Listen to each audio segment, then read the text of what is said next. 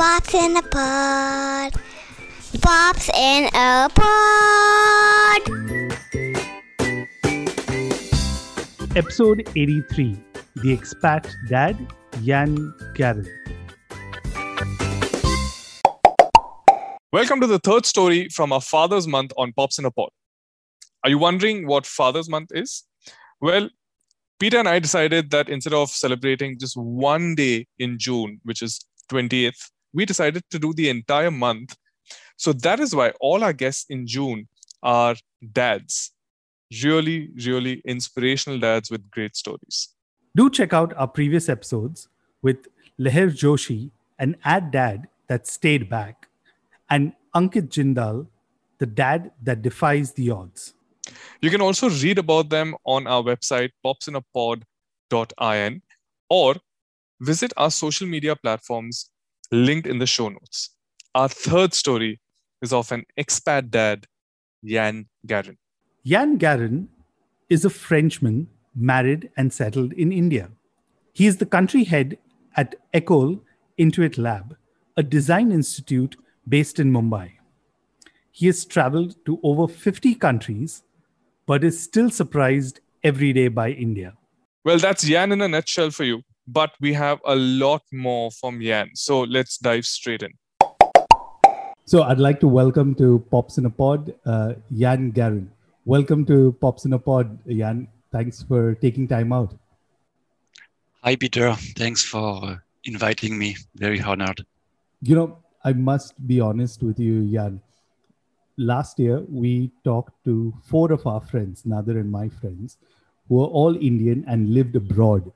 And we were kind of curious that what their journey is like, you know, how how does an Indian kind of adjust as a parent into a land that they didn't grow up, right? And at the back of our mind, we were always curious that how is it for somebody who's not Indian to kind of now live in India as a parent? So I'm really glad we came across you and uh, to have you on the show after all these episodes. Great. That's also a question that I keep asking myself. So I'm sure I will learn out of this podcast for sure. right. So, so let's, you know, there's so much because when I found out that you've been living in India for 15 years, I'm sure Correct. that's one of the things that surprises everyone. So let's just start with the very basic question. Uh, how did you come to India for the first time? I mean, was it holidays? Was it, or did you just move and say, okay, I'm going to live in India? You want the short or the long version? take, take all the time you need. This, Oh, yeah, I'm okay. sure this is the good story. No, first time I came in India, I was uh, like 20 years old, something like that. And it was really to visit. I, I had a cousin of mine who kept coming since the 70s, you know, like every year and telling me so many stories about India that I was completely in love with the country even before putting one step on the on the land here. And uh, that's my first big trip, we can say. You know, I I just saved some money and uh, went uh, book, book a, a ticket and just land. I, I've been told, okay, first time if you go to India, you have to go to uh, Rajasthan because this is the most typical one. You know, when you Yeah, want to see yeah. palaces and everything, go to Rajasthan if you have to go in one place. So I did that. So I went to Delhi, a trip to Rajasthan, Agra, you know, all the Yeah, Classic the, the, tri- tourism the one, triangle, yeah. the, the north Yeah. triangle, yeah. correct. exactly and uh, i was really not disappointed that's really everything that i had in, in my uh, in my mind came alive in front of me the experience was fantastic i really loved it coming back to france uh, i kept thinking about india i i i, uh, I became completely obsessed uh, with india I bought I bought a book to, to learn Hindi, you know, which was completely inefficient, but still Wow. uh, that's the kind of uh, passion that I developed for uh, for India.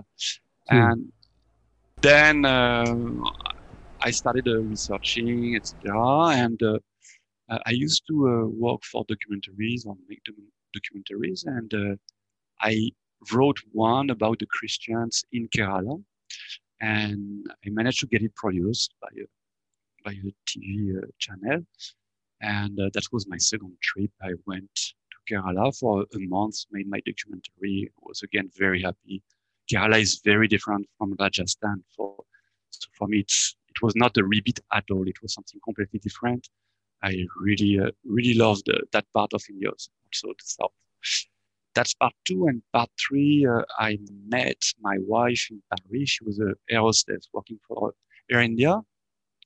And through friends, uh, we we met in Paris. So obviously, uh, I was predisposed because she was in uh, in India, obviously. But uh, yeah, we fell in love at first sight. Wow. Me, I was a, a freelancer in uh, in France, and uh, so it was really easy for me just to move to India as soon as uh, we married. we moved to India, and I settled there. I will I wanted to work for documentaries, but I realized that in India it's much more difficult compared to France.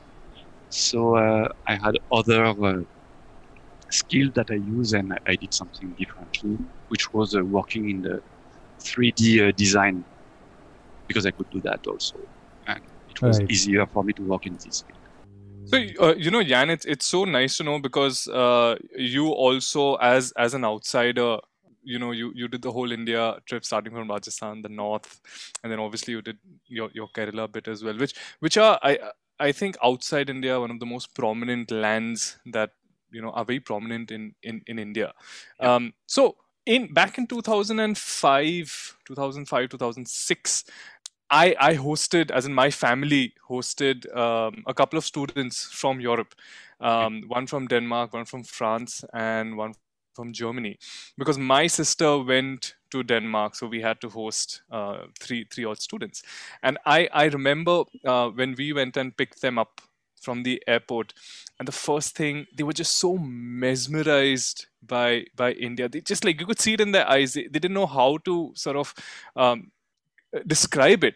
So Yeah. when you came to um, India, and obviously you because you've seen an, a number of states, was there a cultural uh, disparity that that you noticed? You know, f- from France and now to India. I mean, kind of a cultural shock that you know just hits you. Boom.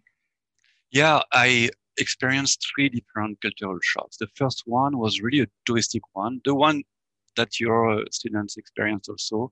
First time you step in India, uh, it's a kind of uh, immersive. You know, when you put this uh, VR mask and and suddenly it's it's the same thing when you you uh, get out the plane in India. You have the smells coming, the noise, uh, everything is moving in every direction, and that's really the colors. Obviously, the colors is something that very very different compared to uh, Europe, where where everything is much more dull.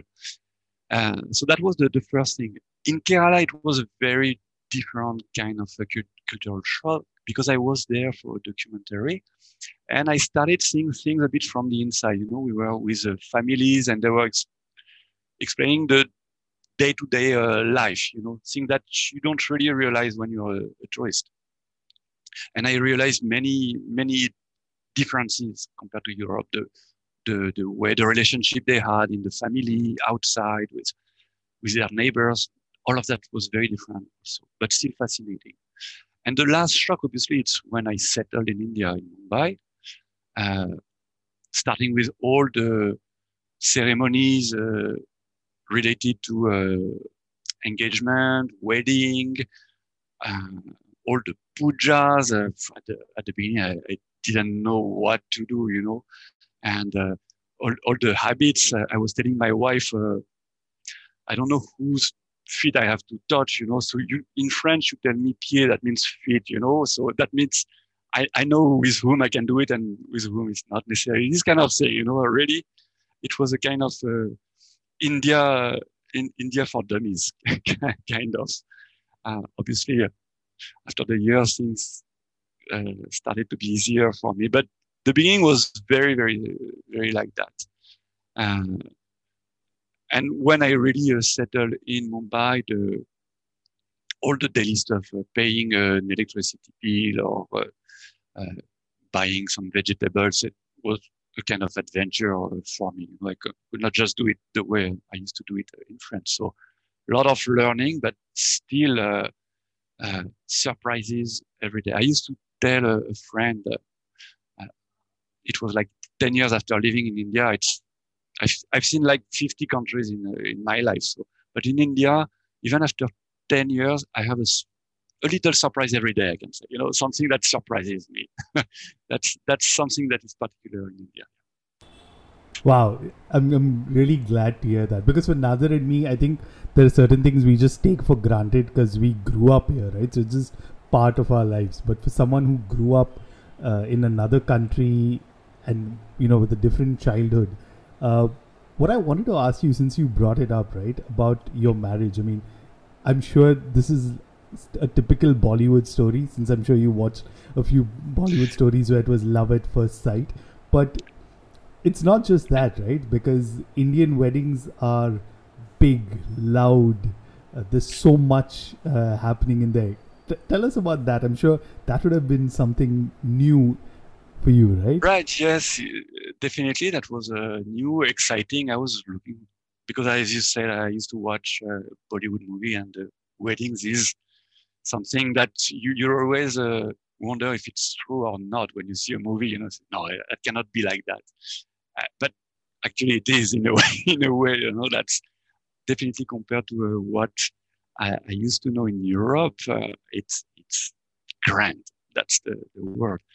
So uh, I had a, a wedding in uh, France first, like the for the registration and all, and then immediately we went uh, for a wedding in uh, Delhi.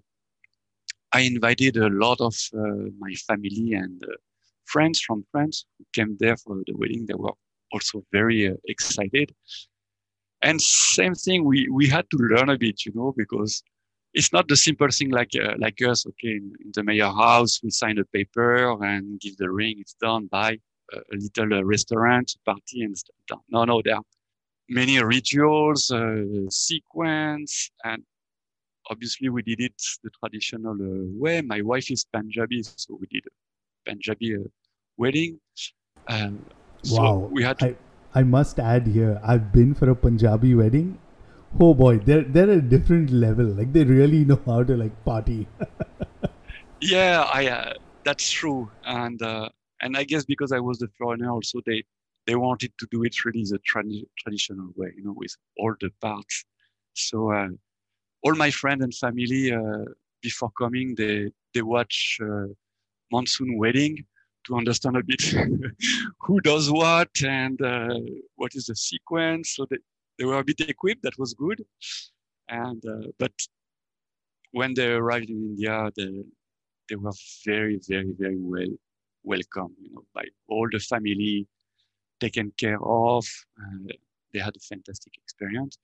Same for me. So uh, we had all the the steps uh, uh, from the Sangeet to the Baraat. Everything was there. I, I had a, a white horse. The, Oh wow, flowers, we actually did that. The huh? kids with me, yeah, yeah, everything, the pagri, everything. That was, uh, was, great. So it was a magical experience uh, for me. Uh, till uh, till the last, uh, there was a puja at the, end, the fire, everything. Uh, it was a fantastic. I have videos of all of that that we keep watching regularly because it's it's really it was like a movie. Definitely, it was like a Bollywood movie. You know uh, Jan, it's, it's very interesting because I think you had a more, I think, prominent wedding ceremony than I think Peter and I could have ever imagined. Like, I had a very so European style wedding. Honestly, I, I signed the documents, go to church. That's it. like like so, I still I still remember like a lot of my friends who came for from Europe right for my wedding they expected the Punjabi style everyone's watched monsoon wedding and all of that and uh, once they came in, they were like, okay, so you just have a pre wedding ceremony, the wedding, and that's it? This is what we came to India for. They were kind of like disappointed, to be honest. yeah, I can imagine. I can imagine. But it's a beautiful gift you can give to your guests if you make it yeah. traditional. Definitely, they, they will have uh, memories that they will never forget. But you know, Jan, what what made me realize about your journey so far is, is that you, first you came to this country as a as a tourist and now you are very much a, a resident you're married you have two boys um, and and they're quite old. Um, was that the plan or is it is it just like you know one thing after the other? Did you did you have this this mentality in your mind that you know i i want to go to a different country and and settle and today now you see yourself as as an expat you know an expat dad an expat husband and you're working in this country in, in, in an educational system was that always part of your plan or is it just you know it just came as it uh, you know as it all just came step by step No, it was not really planned. Uh, I had the ambition to come to India because I told you it was really for me a fascinating country. So uh, from France, I started looking for jobs, possibilities, and all in India. That's something that was in my mind definitely. Uh, but the wedding part and the children part, not at all. I had no intention to marry or to have kids, which is com- uh, quite common in uh, in France. It's not uh, was not an exception. Uh, but it was not no, not at all in my uh, in my mind. But uh, when I met my wife, for her it was not a question of is it planned or not. It's the way you do it in India. There is no question. For parents uh, to uh, to not be married, to not uh, have uh, kids. So uh, things came pretty naturally once uh, we met. That, yeah, the, the wedding was a must, uh, as well as the kids. you know we've talked so much about your journey one of the things i want to ask you now as somebody who's lived in india for 15 years right is when you think about it there's always a debate or a discussion europe india america this is how things are done and we always focus on the differences right but as someone who's lived in india for so long now what would you say would be the similarities between french or European culture and Indian culture? Yeah, there there are many similarities. Uh, first, uh, the the kind of planning, you know, during the the pregnancy, and guessing. Uh, obviously, in India, you cannot know the the sex, so that's a big uh, difference. But uh, guessing what would be the name, uh, where where the kid uh, should sleep, do we need to build a, a room or uh, all of that in Europe? It's exactly the, the same. So all this planning part is uh, definitely there. Then when the kid is born, we have exactly the same uh, question about education, for example. So having a discussion uh, with my wife about what do we want for our kids, and that I think it's a universal question. Then you have to adapt to the way of living in the country you live in. But you need you need to have a kind of a roadmap for the for the kids, and especially for me, where I was really not like that. And planning uh, things was not at all my style. I was really living day to day, but I don't know. There must be a kind of uh, hidden muscle uh, somewhere that when you have a kid. just triggers and you need to plan things. I, I know exactly I know exactly what you're talking about because Nader and I keep talking about it, right? It's that you you prep and there's that whole hype and everyone tells you about it, but that switch automatically goes in your head and you know like yes, this is the time. I am ready now. So I, I totally can uh, relate to what you're saying.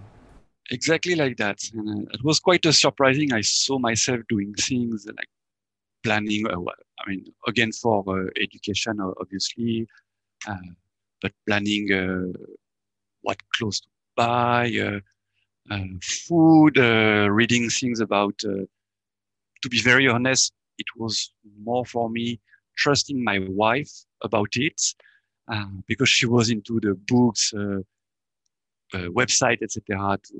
But uh, very, very interesting to see. Uh, okay, what will happen next week, next month, next year, in ten years? You keep thinking uh, of that, and that was really, really different for me.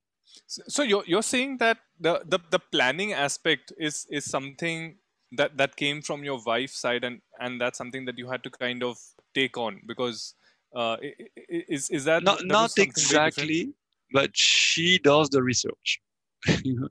She do, does the research, and yeah, she. Uh, we live in India, so I have to trust her for a lot of things.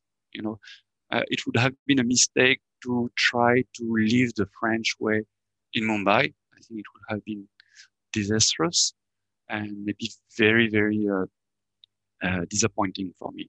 So, uh, so she really, really took many decisions, and I had to trust her on, on that, on the type of uh, school, for example, on all of that, the way to uh, for healthcare, you know, for me, I don't have, I didn't have any insurance, nothing here in France because the state is, is taking care of everything. You know, nothing can really happen. Uh, touch wood. but in India, you, for anything, you need to plan things. Otherwise, you can really, really be in trouble. So that, fortunately, I followed her on that, blindly trusted her, and, and it was a good decision. So, you know, I must ask at this point, since you're talking about, you know, the shift in mentality that you had, your mindset, if I may, about, you know, living a more planned life. Was it a conscious decision then once you had your children to bring them up in India? I'm sure that would have been one of the major conversations that you had, right? Even before having the children. Yeah, so me, that was my desire, definitely, to, uh, to uh, have, I mean, live in India and and uh, have them do at least all their education in, in India for, for many reasons.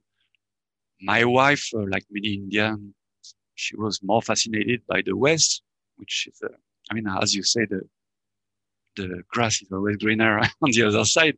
So, uh, but for many reasons, it, we we decided to stay in India. It was uh, just uh, easier for us, and that's something that I really don't regret. I think there are many advantages of of uh, living in India and having your kids growing in India also.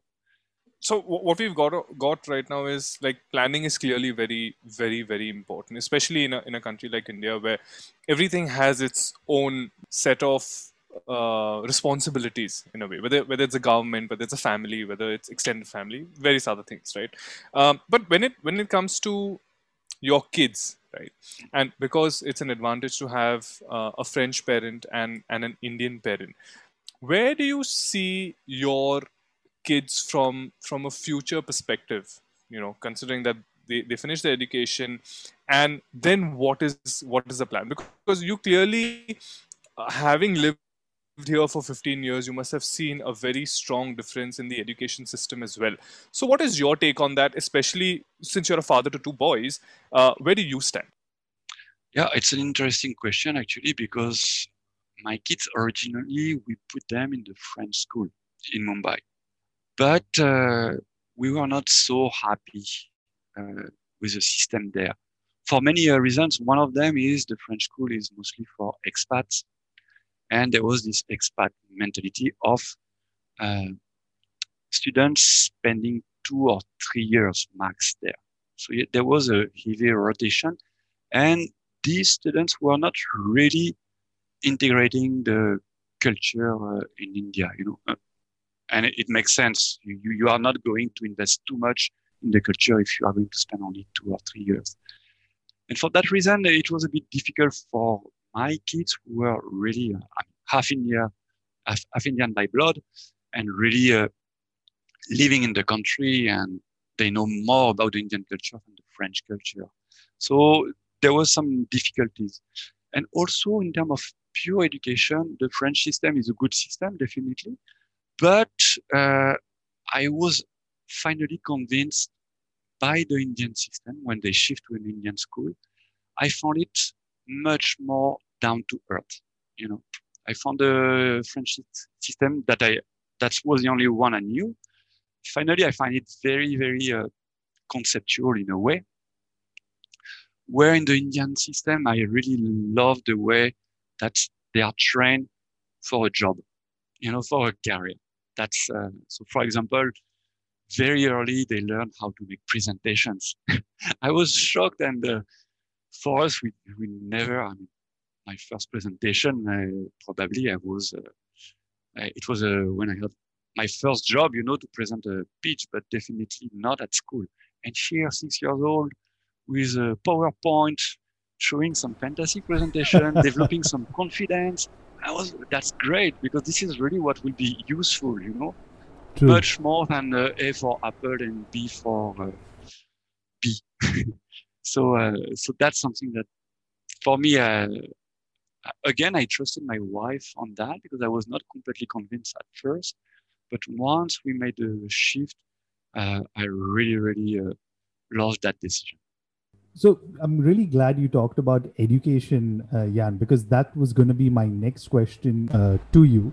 Uh, you now, just to put it into context, you studied in France uh, your entire life, and now your kids are studying in India, and you've had your children in the French school, so you got a bitter taste of what you know the French school is here. But if you just have to talk like curriculum or the studies wise, how would you compare? You know the schooling system that you experienced and what your children are experiencing right now? Yeah the curriculum is quite different actually. The rhythm is different also. The french curriculum obviously is european centric that's one of the be- uh, big difference uh, everything is centered around europe. France obviously but also europe. Uh, we don't go too much um, in terms of uh, studying uh, Asia or even Africa, for example. It's really about Europe and a bit about uh, Americans. while in in India, it makes sense that you start with India and enlarge to Asia.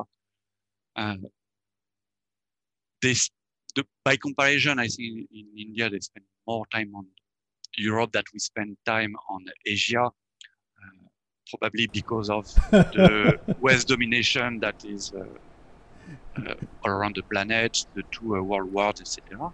Yeah, uh, but th- there is this uh, difference for sure.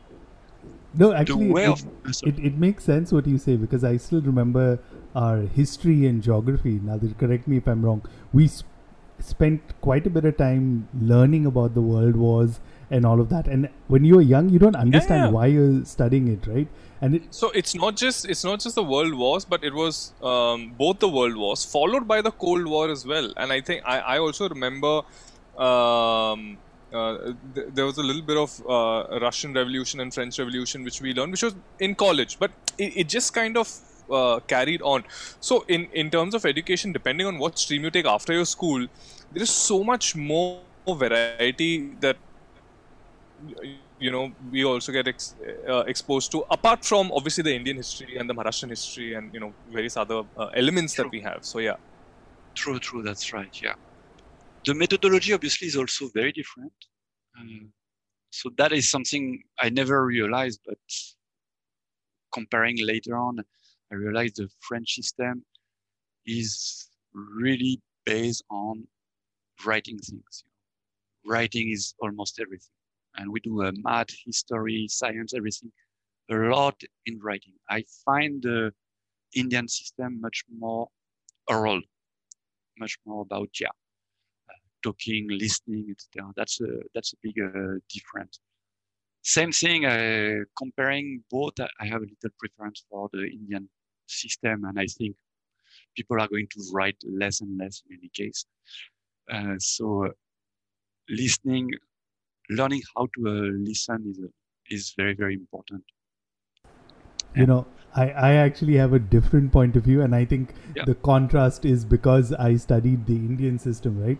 The because when I studied in uh, Canada and I was doing my uh, bachelor degree there, so what I found very strange was everyone who studied with me was very used to writing reports and writing longer reports whereas mm-hmm. here in india we don't focus on you know writing longer reports now that yeah. maybe since you did IGCSE for you it was different right no so uh, i was in, i was in icse so ah. for us um, ma- making so the after the seventh or the eighth grade it was always um, 80 80 marks out of 100 will be your written test and the other 20 will be your projects or whatever whatever the projects could be, whether you're making something, drawing something, and then you have to present it. In in, yeah. in a lot of cases, you are expected to present something, um, something that over here we give a lot of importance to is elocution, right? Yeah. So right from the fourth or the fifth standard, grade all the way till the 10th grade 10th standard you're, you're supposed to come on stage and present and and, and spoken word or whatnot right and I was horrible at it. Like I was really bad because I was a bag of nerves, and I was just like, you know, I can't do this anymore. But there were there were kids who were genuinely, genuinely good. Their parents would, you know, um, discuss with them and then practice with them. So yeah, that that happened a lot with us. I think we were opposites. I loved that. I think that was my like early stage. But I must put the question to you then, Jan, considering just the role that you did. What kind of uh, kid were you? Since we were just comparing uh, both of us, were you the outgoing one who could do all these presentations, or were you? No, uh, to be very honest, and I hope my students won't listen to that, but I was not a good student. Really, really not. And uh, and no, I was not comfortable to go on the on the blackboard at that time and uh, presenting things. Not really uh, my uh, my thing. But fortunately, in France, we don't have as many. Uh, I mean, fortunately and unfortunately, as I said, I think it's a good thing to uh, to uh, train the, the students to express themselves in front of uh, an audience. That's something that is very, very uh, valuable. Whatever is your career later, you know, to, to express an idea with confidence, that's something that should be taught very early. And that's what my uh, my kids are uh, learning at school. I'm very happy with that. So so Jan, you know, you you decided to stay in India. You you got married. You had this lovely wedding, Punjabi wedding, um, and then then the kids happened, right?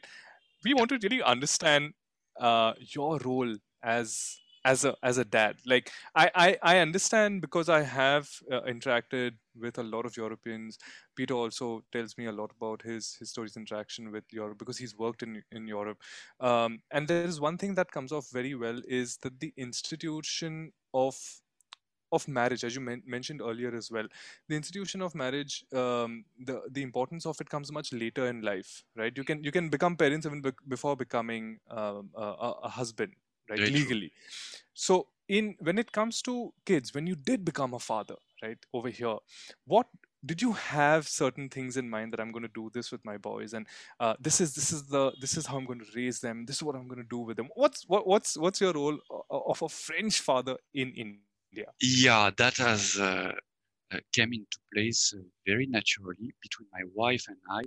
It came very, very early that she would be in charge of the academics, uh, and uh, and I will take care of all the the uh, sorry the co-curricular activities we can we can say. You know, and I don't know if sh- it's because uh, she's a mother or she's Indian, but for her there is this academic line that you cannot uh, diverge from. That's super important, and I think it's going to go like that for a long time. Homework, uh, choose of uh, the school, uh, everything. It's really her domain. Me, it's. Uh, she said that I have the easy role, and I, I kind of agree on, on that. All the fun part, I have a tendency to take care of that. Uh, it's super important for me to develop their creativity and to make them curious.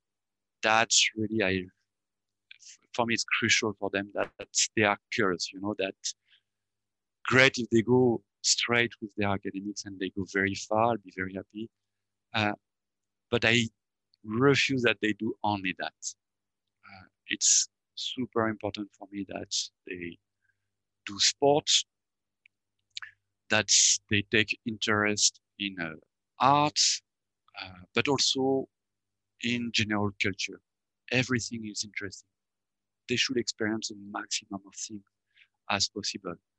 So I used to take them for various uh, projects. There is a very good uh, website called DIY.org uh, where you have uh, millions of projects that you can try yourself. You know? So we used to spend time on that, uh, doing some uh, electronics, for example. So buying this kind of electronic components and making blinking lights, and they understand a lot of things uh, doing that kind of thing.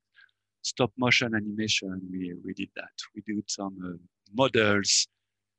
I mean, every weekend we used to spend time on uh, on, on this kind of uh, project, just for them to understand that yeah, there are many things in this uh, world, many interesting uh, things, and the more you look, the more you discover. And I realized that uh, they developed some skill that now they are using in class also, you know, because they had this curiosity uh, that they developed uh, from the very very uh, young age.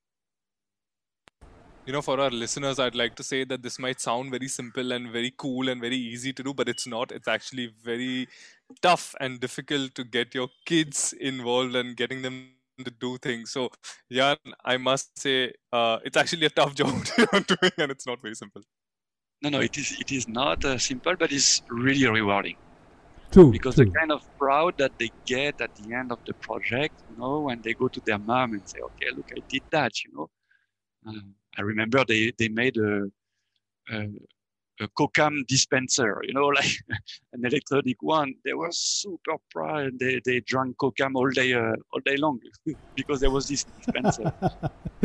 and when when you see the pride in their eyes, you say, okay, that's the, the job is done. Wow, that that's really cool, and I think yeah, I'm also going to check out uh, DIY projects because my son loves like using his hand and making all these kind of things. So w- while he's still not uh, pushed down by academic pressure, let's give that a shot. You should.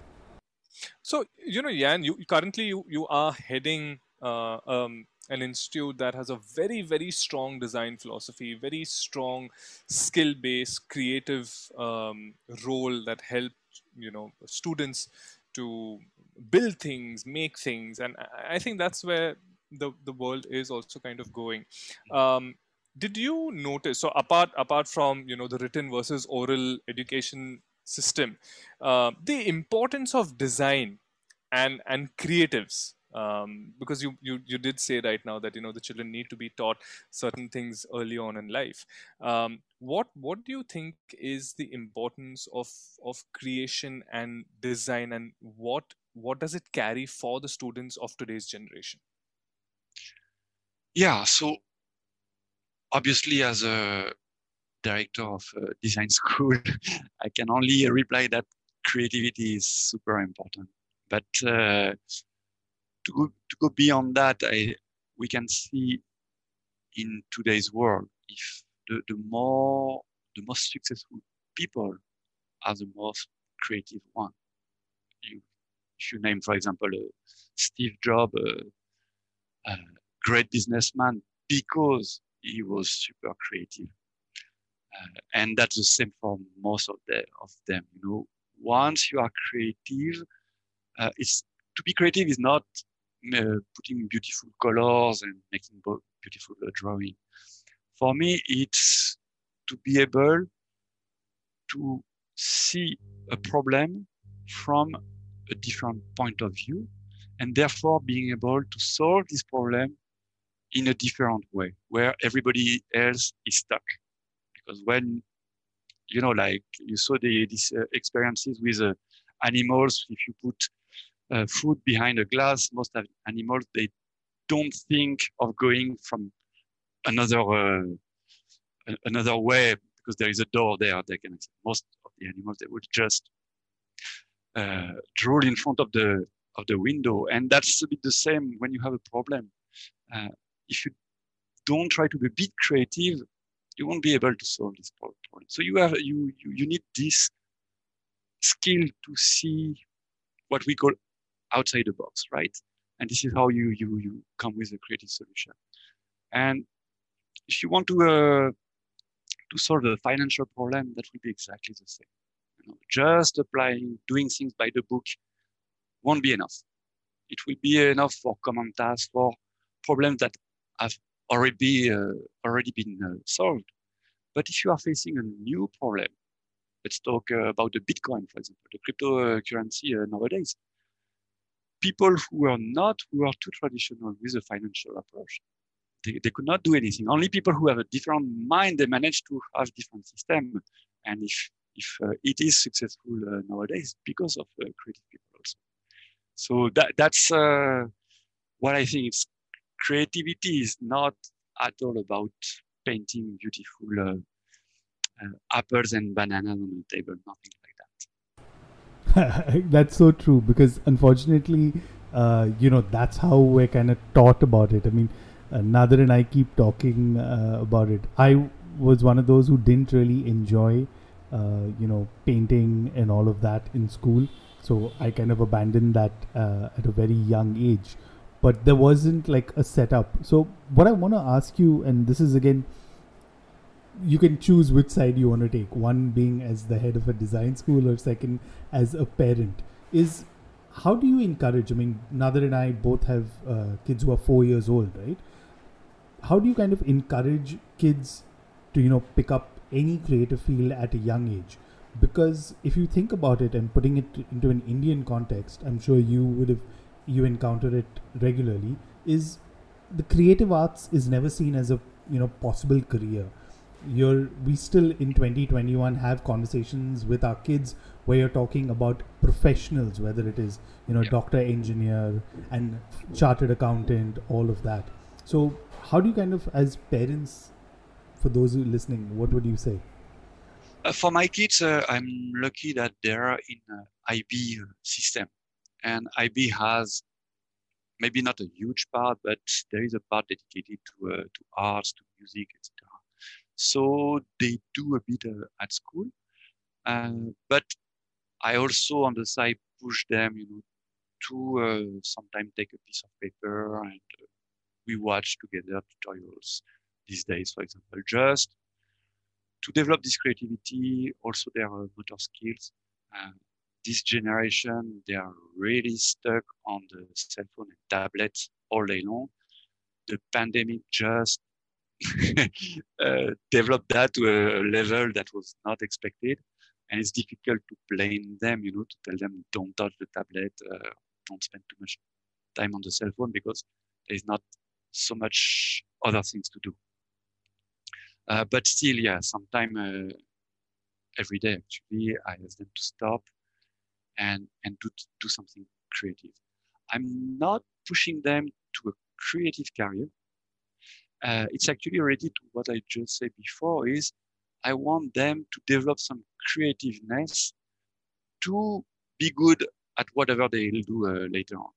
And even if they are engineer or doctor, this is what they want to do, I want them to be creative in this uh, field, to not simply repeat what has been done before, but to approach the domain with a, a different eye. Because I, I, really believe this is the key uh, to uh, to make things progress in any domain. Wow, that that's quite an interesting take on you know creativeness because I think what everyone thinks, and I'm just coming back to what you said earlier, and I think that's a very nice uh, quote, is that creativity is not just painting apples or bananas uh, kept in there. So I think you know if there's no other takeaway that all our listeners are taking from everything that you said. I think the part on creativity should be there for all the parents and would be parents that are listening to our podcast today. No, absolutely. Uh, it's th- this for the new generation. I think um, creating is is such a big deal because I think we missed out uh, as dads now that we've grown up and both are way well beyond our, our 30s um, the, the, kind of guidance i think that we got from the society from our parents we probably did miss out. But now i think things have changed dramatically and our kids uh, need to understand the power of creativity and that's something that jan you've i think put very very nicely. So thank you so much for, for that and we really appreciate your your inputs on this. Thank you so much. Yeah th- thanks so much. It was a pleasure Peter, it's amazing, right, that we got our first expat dad, right? Like last year we we did dads abroad, and most of them were like, you know, our friends Indians who kind of went and settled abroad. But this time around, we actually got a Frenchman married to an Indian, settled in India, and what a story, right? Yeah, you know, you always hear of these stories of you know, uh, people from abroad coming to India, falling in love with the culture, and then you know settling down or marrying.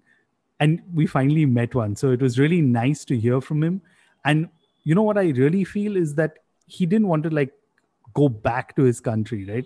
Spending 15 years in India, that's almost the same time I've spent in India in my life. that's true. That's true. And I mean, the fact that he he speaks about India in such an endearing manner, right? Where he says that every every part of the country you go to is like a is a different India, and clearly he's he's he's exploring and uh, and hopefully it passes down to his sons as well, who he's so involved with. Yeah, and I think we had a very interesting discussion with him about the education system here in India, also, right? I mean, just comparing the French education system and Indian, the pros and cons. I really enjoyed that discussion also. True, because you you get a you get an outside in perspective, right? Like uh, I don't remember anyone whom I've had a dialogue about Indian uh, education, like having a conversation with a complete foreigner. So to get that perspective was very interesting because after so many years we are hearing uh, somebody else talk about the Indian education system and you know bringing out the positives and i thought that was very interesting.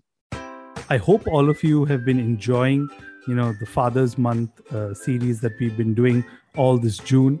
Uh, if you have any ideas for us or any episodes that you'd like us to do as always you can reach out to us. It, our email address is popsinapod at gmail.com or you can just search for pops in a pod on facebook and instagram uh, follow us, uh, like our stuff. You can share our, st- our, stuff with your friends and family as well. And uh, yeah, until next time for our last dad of the month of June. Yeah, so stay tuned and we'll see you next week. See you guys.